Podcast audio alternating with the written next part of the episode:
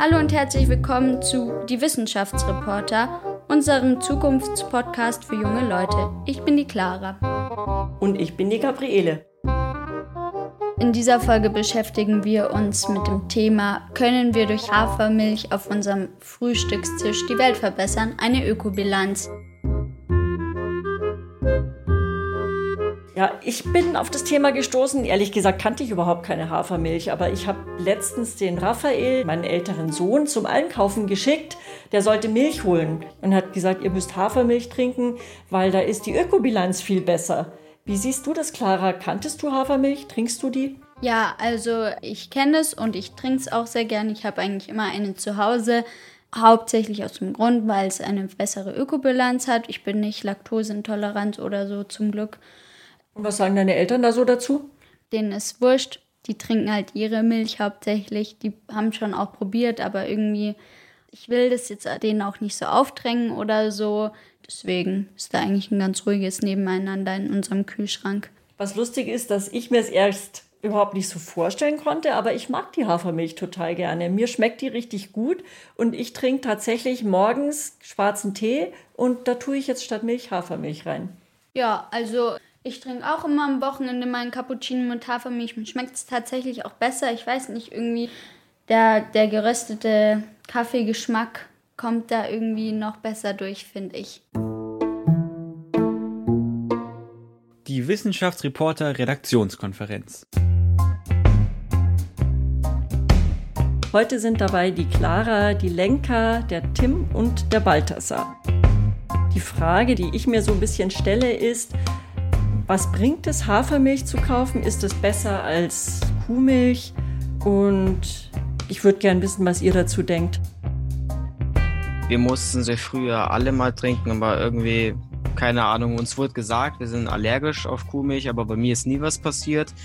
Bei meinem Bruder geht es jetzt mittlerweile auch wieder, deswegen sind wir wieder umgestiegen auf Kuhmilch. Ja, wenn man es jetzt mal so in Zahlen hat, Hafermilch hat so 0,29 Kilogramm CO2 pro Liter, wohingegen Kuhmilch hier in Deutschland 1,3 Kilogramm CO2 eben pro Liter hat. Und deswegen ist es für mich ein absoluter Punkt. Bei mir ist es eigentlich ähnlich wie bei der Clara. Also ich bin eigentlich auch die Einzige in meiner Familie, die die Hafermilch wirklich trinkt. Ich bin halt eigentlich auch sehr überzeugt.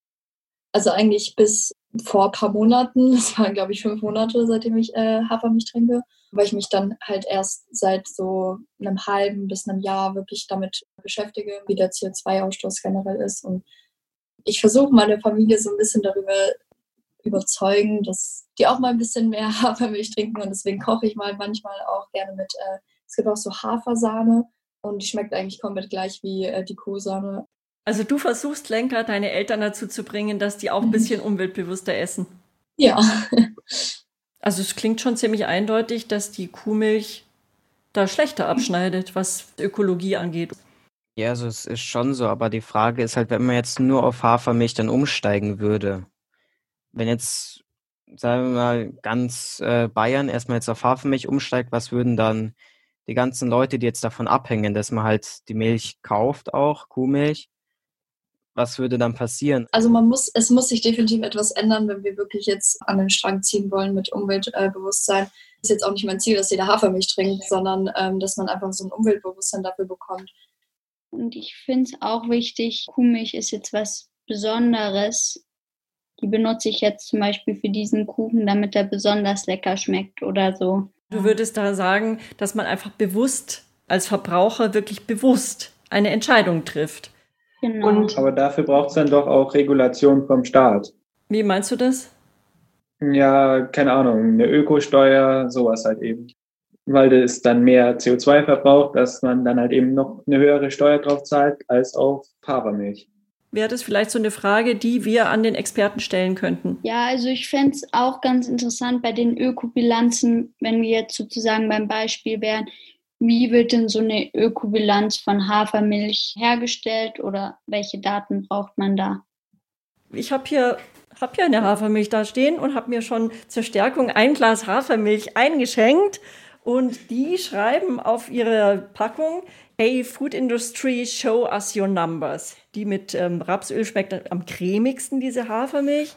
Und da steht drauf, die haben 0,33 Kilo CO2 pro Kilo Milch, pro Liter Milch. Und das, sagen sie, ist total super im Vergleich mit der echten Milch. Die kommt aber aus Malmö, die Milch. Da habe ich mich jetzt gefragt, Malmö liegt ja in Schweden. Und ist denn das dann wirklich ökologischer?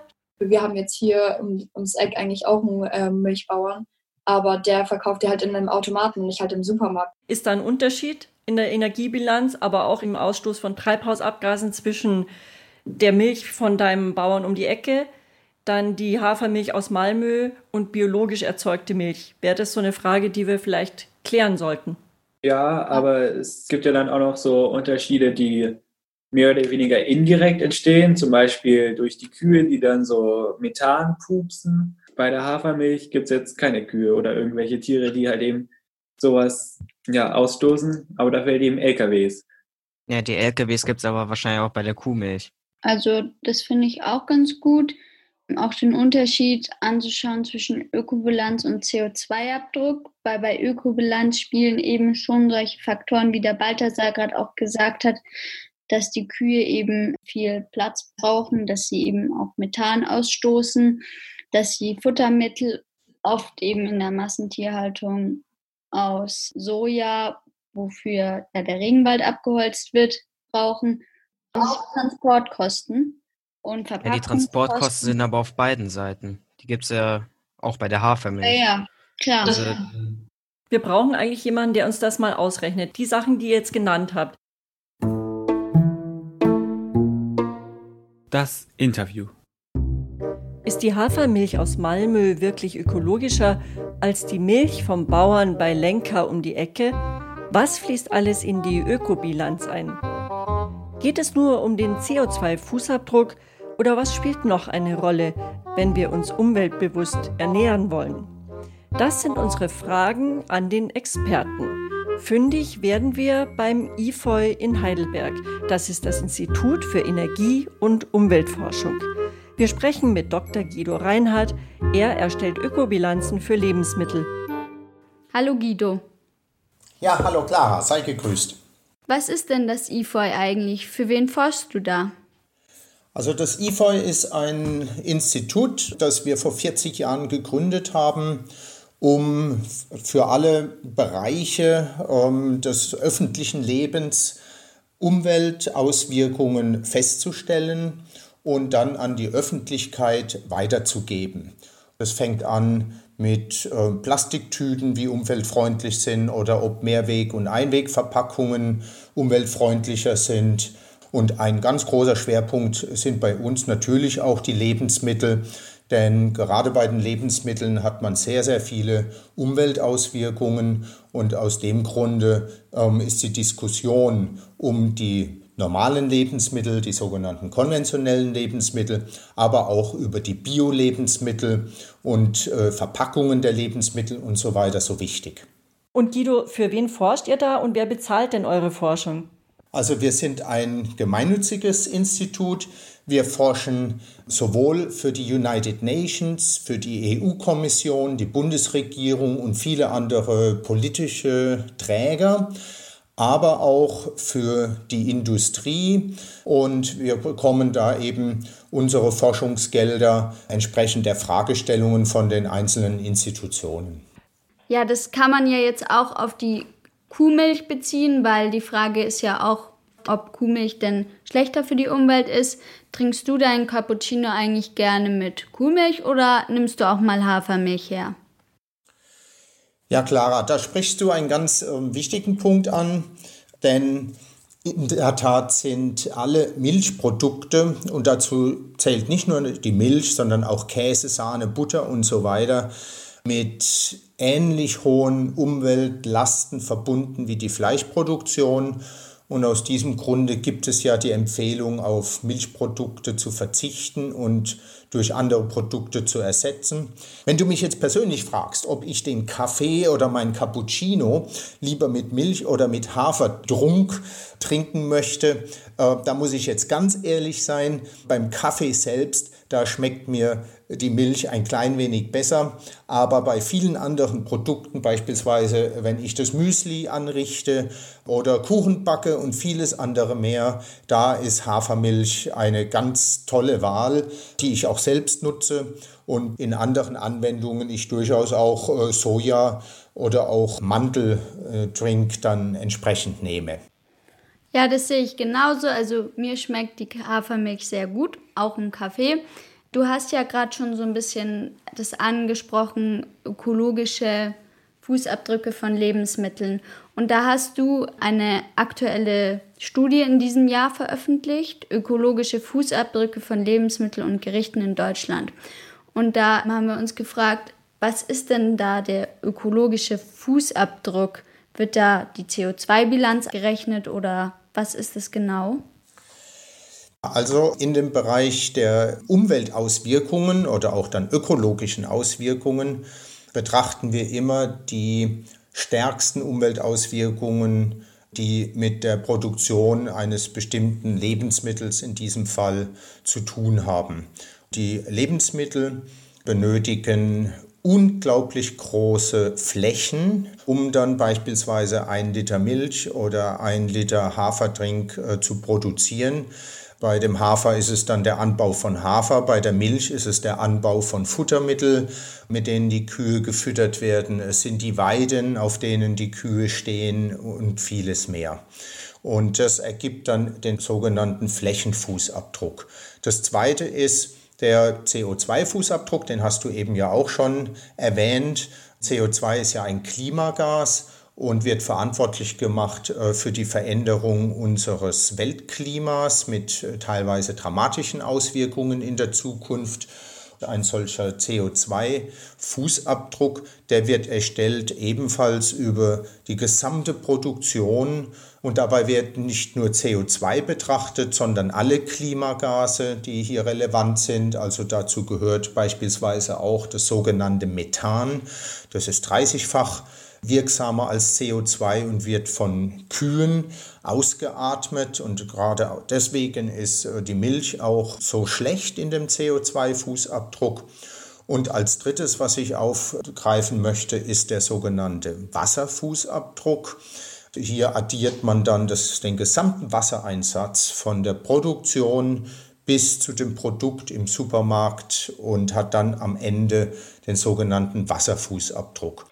Jetzt haben wir uns ja, Guido, eine Hafermilch im Vorfeld genauer angeschaut und die werben, die machen richtig Werbung mit ihrem tollen CO2-Fußabdruck. Das ist die Hafermilch Deluxe, die ich am liebsten mag. Die ist so ein bisschen cremiger, weil da ist nicht nur Hafer und Wasser, sondern noch ein Schuss Rapsöl dran. Aber trotzdem haben sie nur einen CO2-Fußabdruck von 0,33 Kilo CO2 pro einem Kilo Hafermilch. Das klingt richtig super, aber das ist ja nur CO2. Wie schaut es denn beim Hafer dann aus mit dem Wasser? Wie viel Wasser brauche ich? Und auch mit dem Flächenverbrauch. Ist es dann auch noch besser als bei der Kuhmilch? Das hört sich natürlich jetzt erstmal super an, ein Wert von 0,3. Aber hier stellt man sich natürlich die Frage, was bedeutet überhaupt 0,3 Kilogramm und wie sieht es im Vergleich aus? Aus dem Grunde denke ich, ist es besonders wichtig, jetzt dann auch zu sagen, ähm, wie das bei der Milch aussieht. Und da haben wir einen vier- bis fünffach höheren Wert als bei der Hafermilch. Als Faustzahl kann man sagen, dass die Milch ungefähr fünfmal mehr Klimagase oder fünfmal mehr CO2 verursacht als Hafermilch. Bei dem Wasser, da sieht es so aus, dass die Milch ungefähr einen zehnmal höheren Fußabdruck hat als Hafer und bei der Fläche ist es ungefähr doppelt so hoch. Das heißt, bei diesen drei Fußabdrücken, die ich jetzt genannt habe, ist die Milch immer deutlich schlechter als der Hafertrink. Die Wissenschaftsreporter Recherche. Unser Podcaster Tim hat sich auf verschiedenen Klimaportalen umgesehen und verglichen, wie die Ökobilanz für Milch und verschiedene Ersatzprodukte aussieht. Also ich fange jetzt mal an mit dem Klimatarier. Nur zuvor, mir ist aufgefallen, die Daten vom Klimatarier sind alle von 2016. Genauso jetzt der CO2-Fußabdruck ähm, immer bei 100 Gramm. Bei Buttermilch sind es 0,12 Kilogramm, bei Haarmilch 0,14 Kilogramm, bei Milch 0,14 Kilogramm, beim Sojadrink 0,07 Kilogramm und bei der Kokosmilch 0,05 Kilogramm. Ich habe die Kokosmilch jetzt mal mit reingenommen, weil man mit der ja auch was machen kann. Hafermilch habe ich jetzt leider beim Klimataria nicht gefunden. Ab 0,14 Kilogramm ähm, ist es sozusagen wie wenn man ein Kilometer Auto gefahren wäre. Dann habe ich noch auf einer anderen Seite, ist ein Blog, wechseljetzt.de, dann genau zur Sojamilch. Ist letztendlich besser als Kuhmilch, weil sie halt 25% äh, weniger Treibhausgase freisetzt und fast 60% weniger Anbaufläche verbraucht. Die Mandelmilch ist eigentlich ganz gut. Allerdings benötigt ein Liter von der Mandelmilch 17 mal so viel Wasser wie ein Liter der Kuhmilch. Das kommt daher, dass eine einzige Mandel, um zu reifen, ca. 4 Liter Wasser braucht, um vollständig zu reifen. Es gibt ja auch noch andere Drinks, wie du vorher gesagt hast, zum Beispiel die Mandelmilch. Da hat ein Kollege von uns Recherche betrieben und hat herausgefunden, dass eben die Mandelmilch einen super CO2-Fußabdruck hat, aber im Vergleich zur Kuhmilch einen 17-fach höheren Wasserverbrauch hat, schließe ich mir so ein bisschen, dass CO2 ja eben nicht das einzige Kriterium ist für umweltfreundliches Verhalten.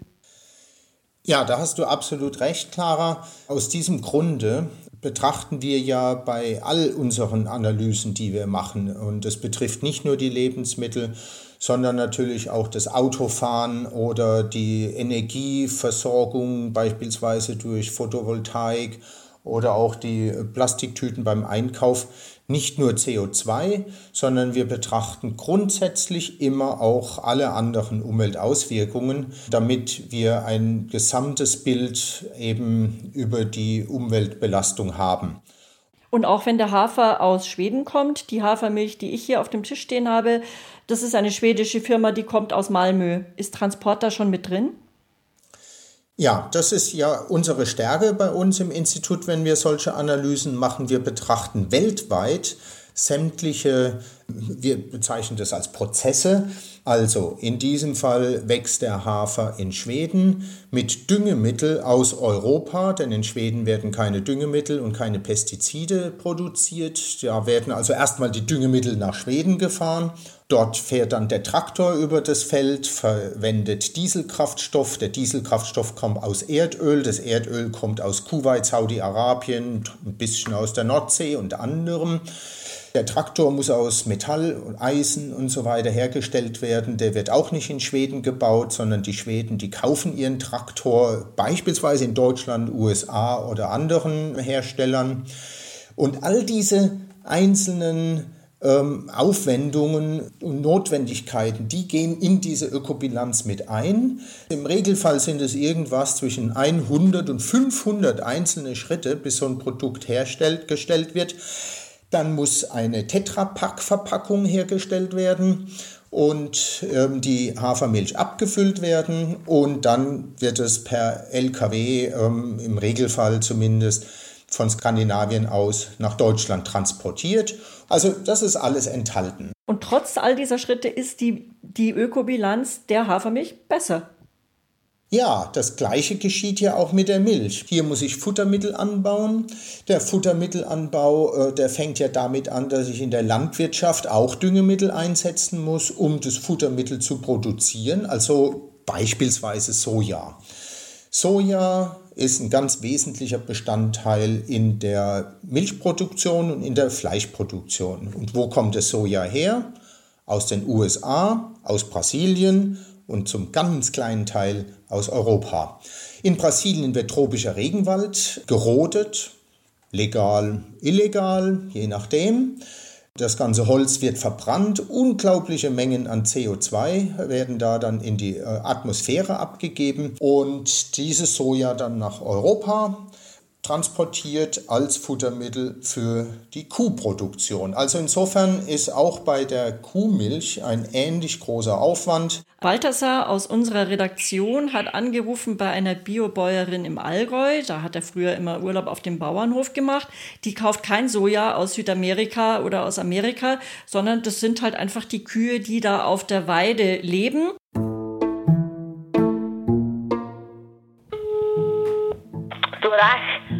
Hallo, hier ist der Balthasar. Hallo, grüß dich. Meine erste Frage ist, was genau so die Kuh frisst und woher das kommt und wie viel das ist, so am Tag. Also, eine Milchkuh, die frisst so am Tag 80 Kilo. Und das Futter, das machen wir selber, das ist unser eigenes. Wir kaufen auch kein Futter zu. Das ist nur unsere, unser Heu und unsere Silage, wo wir selber ernten jedes Jahr über den Sommer. Das klingt ja echt super. Dann direkt weiter mit der Verdauung. Also, wie viel scheidet denn die Kuh aus und was passiert dann damit? Also, eine Kuh, die scheidet so acht bis zehn grünbraune Kuhfladen am Tag die einen Durchmesser haben, so von circa etwa 30 Zentimeter. Und im nassen Zustand wiegt so ein Kuhfladen bis zu zwei Kilo. Das ist ja ordentlich. Und was passiert dann mit dem Kuhfladen? Gut, die Kuhfladen, die sind ja dann entweder auf der Wiese draußen, das ist wie als Dünger. Und über den Winter, wenn das dann in so einer Güllegrube äh, gelagert wird, kommt es dann im Frühjahr, Sommer, Herbst als Dünger wird es ausgebracht auf die Wiesen. Und was ist noch der Unterschied zwischen Bio und nicht Bio? Also es gibt Bio und konventionell. Bio ist also ohne chemischen Dünger und chemische, wie gesagt, chemisches Futter. Und bei konventionell, die dürfen einen Dünger ausbringen und die dürfen also chemische Mittel dazu benutzen. Und ist es dann anstrengender, wenn man dann also ohne Düngungsmittel und so selbst das alles anbauen muss? Das hat ein bisschen einen finanziellen Faktor, weil bei Bio brauchst du mehr Flächen, weil du ja keinen chemischen Dünger ausbringst, dann wächst es auch nicht ganz so gut, wie wenn du was Chemisches also auf die Wiesen bringst. Was er herausgefunden hat, die Kuh frisst sehr viel, 80 Kilo Gras am Tag und braucht schon eine ziemlich große Fläche. Es wird vor allem auch ziemlich viel Kuhmist fällt da an. Was ist da das Problem? Die Frage ist ja, wer hier ein Problem sieht.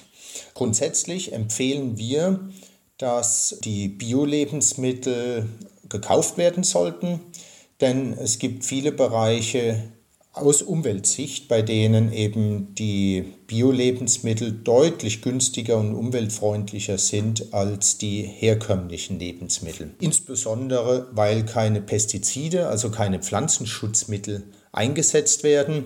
Das ist eines der ganz wesentlichen Elemente. Dadurch wird die Natur geschützt, die Umwelt wird geschützt, ähm, die Artenvielfalt wird höher, das Insektensterben ist nicht ganz so hoch und so weiter. Allerdings, und das ist jetzt eine kleine Einschränkung, alle Lebensmittel aus dem Biolandbau, die haben nicht unbedingt eine bessere CO2-Bilanz. Es ist uns nämlich auch bei deiner Studie aufgefallen. Und zwar, dass eben Bio irgendwie grundsätzlich beim CO2-Fußabdruck schlechter abschneidet als herkömmlich produziertes. Warum ist es so? Und sollte man dann irgendwie kein Bio mehr kaufen, weil man denkt doch, CO2 ist sehr umweltschädlich? Zunächst, das stimmt, es gibt viele Lebensmittel, die sind, die haben einen höheren CO2-Fußabdruck als die konventionellen Lebensmittel. Das betrifft insbesondere Fleisch- und Milchprodukte. Aber, und das möchte ich auch gleich sagen, es gibt hunderte von anderen Lebensmitteln, zum Beispiel die Bio-Kartoffeln, der Bio-Apfel und vieles mehr, die haben einen besseren CO2-Fußabdruck. Also hier würde ich nicht sagen, ähm, dass grundsätzlich überhaupt CO2 ein entscheidendes Umweltkriterium ist, wenn man über die Bioprodukte spricht, sondern die anderen Umweltauswirkungen. Die sind hier viel entscheidender. Und was würdest du jetzt empfehlen? Soll ich jetzt die Biomilch vom Allgäuer Bauern kaufen oder lieber die Hafermilch aus Schweden?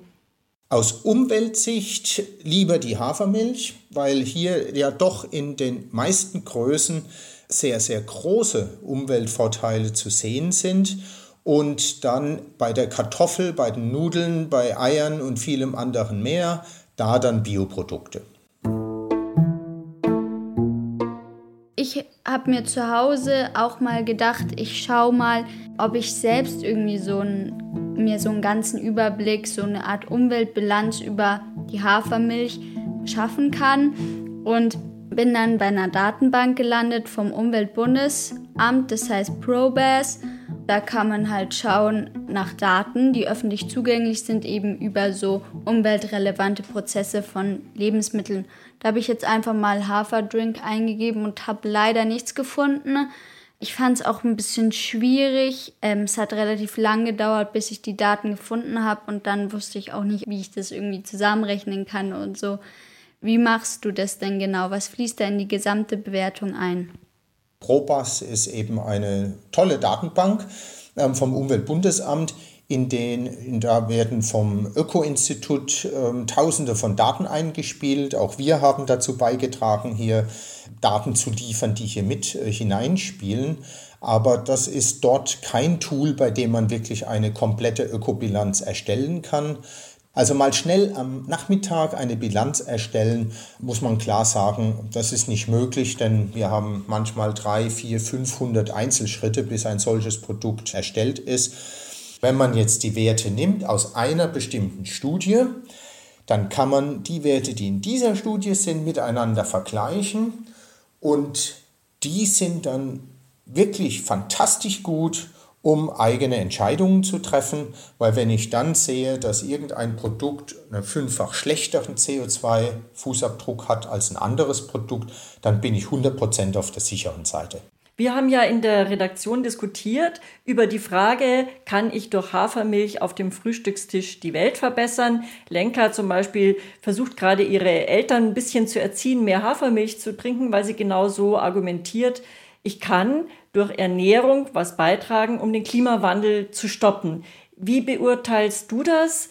Ist Ernährung wirklich so wichtig? Kann ich da meinen Beitrag zum Klimaschutz leisten? Eindeutig ja. Die Lebensmittel verursachen, je nachdem, wie man es so betrachtet, weltweit zwischen 10 und 30 Prozent des, des gesamten CO2-Fußabdruckes. Hier lohnt es sich unglaublich, zukünftig CO2 einzusparen. Also wir haben ja, wenn man so durch den Supermarkt geht und, und alle Lebensmittel so anschaut, haben wir ja ein paar tausend Lebensmittel, die wir kaufen können. Kekse, Schokolade in verschiedenen Varianten und so weiter. Alle Fleisch- und Wurstprodukte zusammen verursachen ein Drittel unserer Umweltauswirkungen von den Lebensmitteln. Alle Milchprodukte noch einmal grob ein Drittel. Und alle anderen vieltausend Produkte, die wir essen, das letzte Drittel. Ja, das ist doch ein schönes Schlusswort. Ich bedanke mich ganz herzlich bei dir, dass du dir Zeit genommen hast für unseren Podcast. Auf Wiedersehen, Guido. Ja, gern geschehen und noch viel Erfolg in der Zukunft.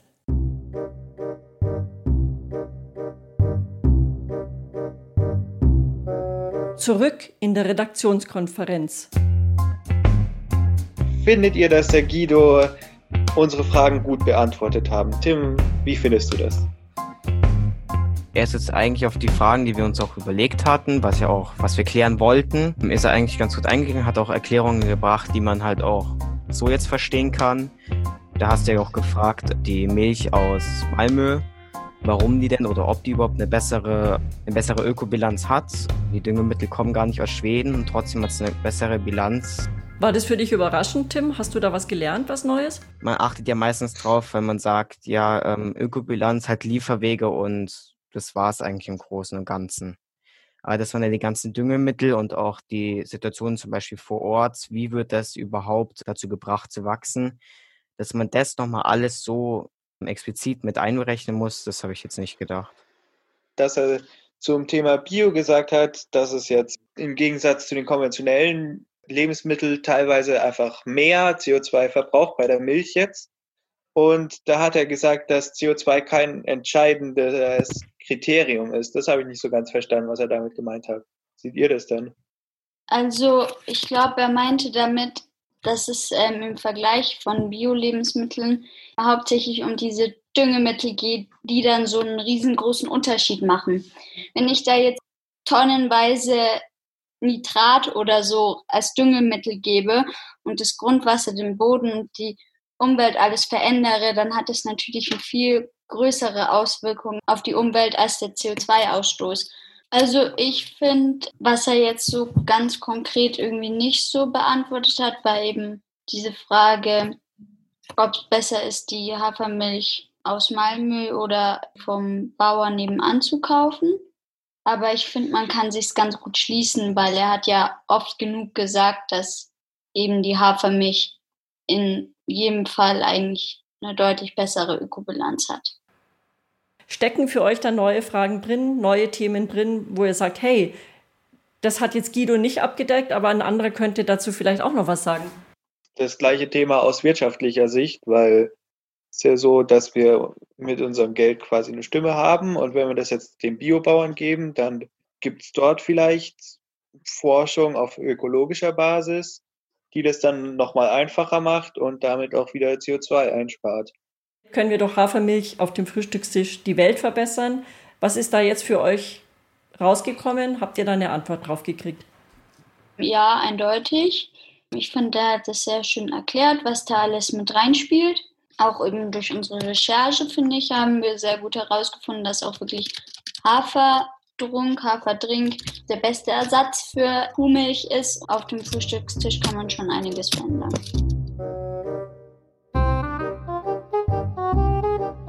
Das waren die Wissenschaftsreporter, der Zukunftspodcast für Jugendliche. Gebt uns gerne Rückmeldung, was euch gefällt und was wir noch besser machen können. In der nächsten Folge geht es um die Frage bedrohtes Idyll, wie können wir unseren Wald fit machen für den Klimawandel? Empfehlt uns weiter und schön, wenn ihr wieder dabei seid.